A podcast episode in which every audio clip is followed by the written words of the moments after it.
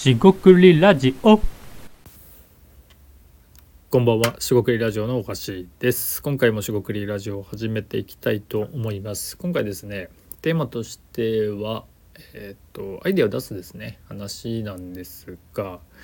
えっ、と、それについて、えっ、と、体験とか経験ですね、えそれを、えまあ、何かしらですね、えまあ、何でもいいんですが、紐付けること体験とか経験に紐付けると言ってもいいですし体験とか経験から紐付けて何かまあそのアウトプットですね。形にしたいものにアイデア出したいものにしていくと。そんな話をしてみたいと思います。今回もどうぞよろしくお願いいたします。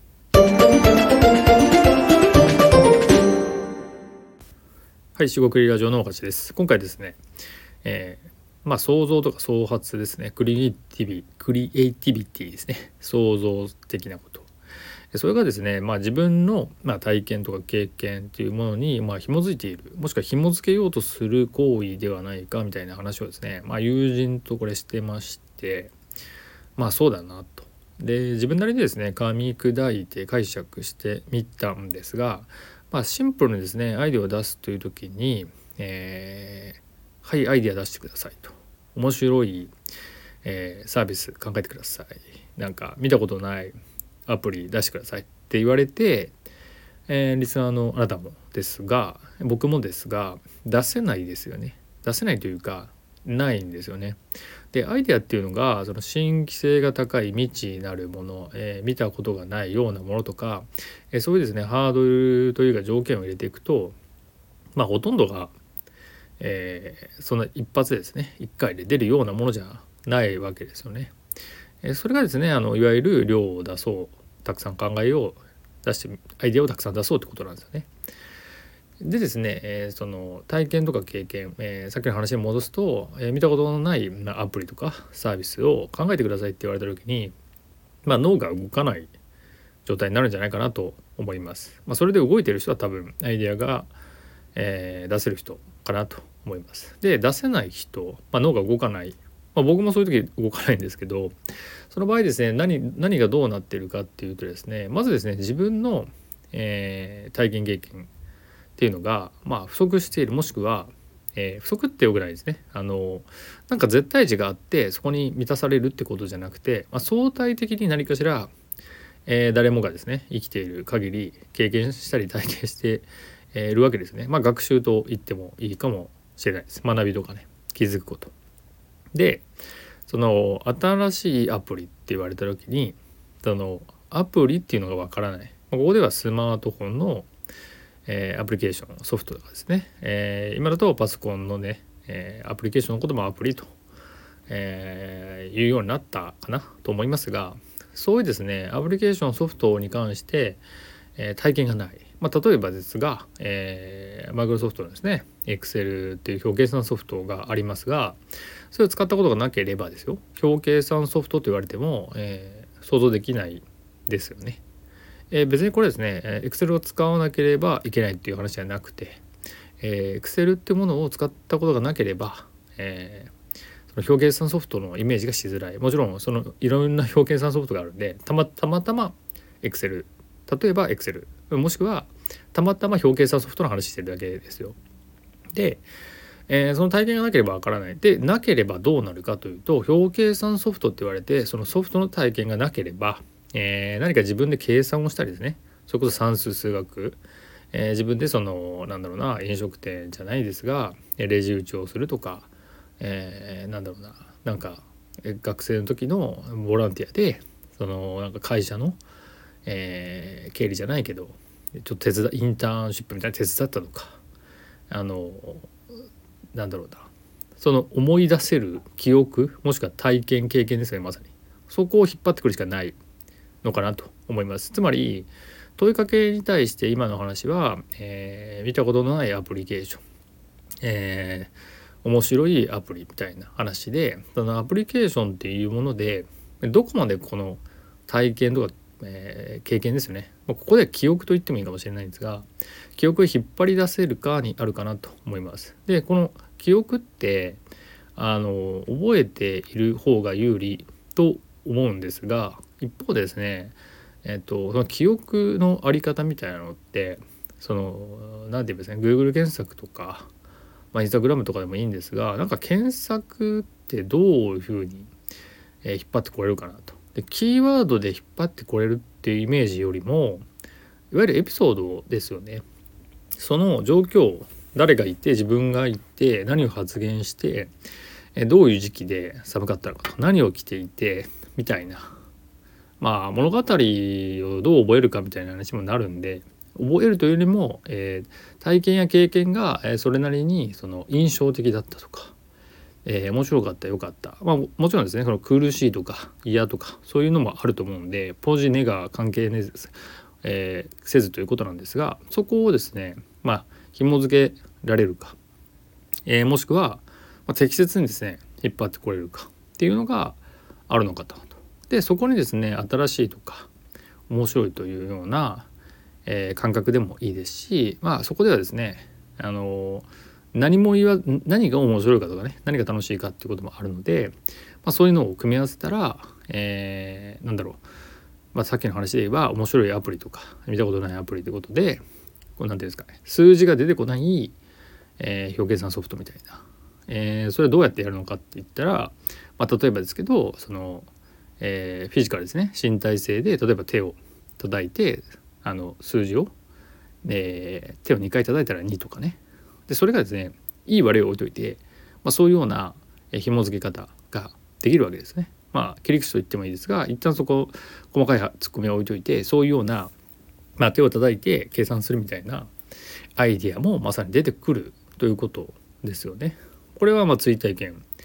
していただいたかなと思うんですが例えばそういうのがあるわけですね。じゃあ、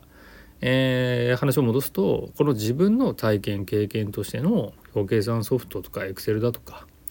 えー、なんかね計算した経理のねボランティアかアルバイトか忘れましたけど そういうのがあったなかった。えー、01ではないですけど何かその何て言うんですかね表計算ソフトみたいな関連したりもしくは関連しないけどこういうことじゃないかと思えるようなことっていうのを、え、まさに実際思い出したりする。そこで思い出すというよりも紐付けるというのもありなんですが、まあ、強引でもいいので、えーと、紐付けようとすることがまさに創造性クリエイティブ、えー、なことなんじゃないかなと、えー、思ったという話になります。でですね、えー、先ほどの表計算のソフトとかの話でもいくとでそれたまたま表計算ですがじゃあワープロってワープロソフトって言われているワードですよねみたいなものもありますよね。じゃあそのワードを使った経験があるないもしくは、えー、ワープロって、まあ、多少というかだいぶ古いんですがワープロマシンワープロ機ですね。あった時代もあるんですけどもそういうのでもいいですし、えー、そもそもですね、えーとコンピューターではなくえ文字をこう言語用紙に書くでもいいですしメモでもいいかもしれない。そういうふうにですね広げていくことができるのか、まあ、要は自分の体験経験に紐づけて、えー、その問いかけアイデアを出したいこととか、えー、考えたいことに対して、えー、持っていけるかみたいなところが、えポイントとなるかなと思います。という意味でいくとえー、基本的にですね経験とか体験っていうのは、まあ、いっぱいいろいろしておいた方がよくてしかもですねその、えー、ここでは視点と言いますがいろんな人の立場になって考えたり、えー、例えばですね、えなんかボードゲームやるにしてもボードゲームに参加したことがあるっていう参加側のプレイヤー、え体験とそのボードゲームを司会進行するっていう主催者側これだけの2つですよね。でそのボードゲームも楽しかったっていうのもあれば面白くなかったもしくはえー、っと1ゲームの中で楽しかった部分と面白くなかったともしくは他の人のプレイの仕方が気になったとか要はめちゃくちゃその考えるところがあるわけですよね。じゃあじゃあそのボードゲームで体験は何だったんですか？って言われた時にその面白い楽しい他の人の言動を、えー、主催するあとは自分が参加側で楽しむ、まあ、そのボードゲームもいろいろあると思うんでどういうボードゲームが、えー、楽しかったのかもしくは面白くなかったのかとか、まあ、学びっていう視点でもいいですしあのなんだろうなそのその人が体験してる経験してることは様々ですよね。っていうことで、えー、経験とか体験っていうのがまあ多い方がアイデアっていうのは、え、材料が多いわけなんでアイデアはいろいろ出やすいかなと思ったりします。でですねそうなると純粋にアイデア、え体験とか経験を積んでいくことっていうのは、まあ、マイナスにはならないしいいことばかりなんですが、えー、一つですね、えっと、問題がありましてその創造性クリエイティブってところでじゃあその記憶とか、えー、思い出みたいなのを引っ張り出してくる時にあの何て言うんですかその、まあ、思いつかないっていうよりもこれアイデアじゃなくて自分の記憶とか考えていたことがあの遠すぎてなんかすぐに引っ張り出せない、まあ、例えば、えー、言語化ってことですよね。えー、っとさっきの話でいくと表計、えー、アプリケーション、えー、表計算ソフト、えー、Excel、え、他のそのなんだろうさまざまな、ね、経験、えー、と算数とか数学とか、えー、何か計算をしたようなことっていうのを自分の脳に問いかけて出てくるかってことなんですよね。でですねここでですねなんか全然出てこないとかいうケースもありうりますしでですねトレーニングという意味ではそのアクセスをして出てくるってことを体験してこないとその何て言うんですかね文字通り頭が動かないですよね。頭の中が本当に動かなくなる。のでえっとですね、えー、ポイントとしてはそこで出るようにする、えー、感じなんですよね。で出るようにするには、まあ、普段その関連付けて捉えたりそのえーと目の前のことで起きていることも理解するんだけどその前後で何が起きてるかとか、えそういうですね捉え方物事の認識とか捉え方の話になっていくかなと思ったりします。でこれはですねあの真面目にそう考えてしまうと哲学みたいになるんですが、まあ、その哲学的な要素、えー、抽象度、えー、具体性みたいなのももちろんありますし、えー、そうじゃなくてですね視点を単純に変えるっていうのもありますし自分のですね、え記憶思い出のところにこうまあ真相ではないんですが、えー、どこまでこう引っ張ってこれるかっていうのはあるわけですよね。でここでですねやっぱり言語言語化っていうのはすごい重要じゃないかなと僕は思ってますが、えー、一旦ですね、えー、長くなるんでこの辺りで今回は終わりたいと思います。えっ、ー、と今回ですね話としては、えー、自分のですね体験とか経験っていうものをこう紐付けたり組み合わせたりするって感じですね。感覚が、まあ、まさにクリエイティブクリエイティビティですね、えー、創発創造性ではないかということを少し考えて共有してみました、えー、何かヒントになれば幸いです。ここまでお聞きいただきましてありがとうございました。以上、えー、四国ラジオ大橋でした。失礼いたします。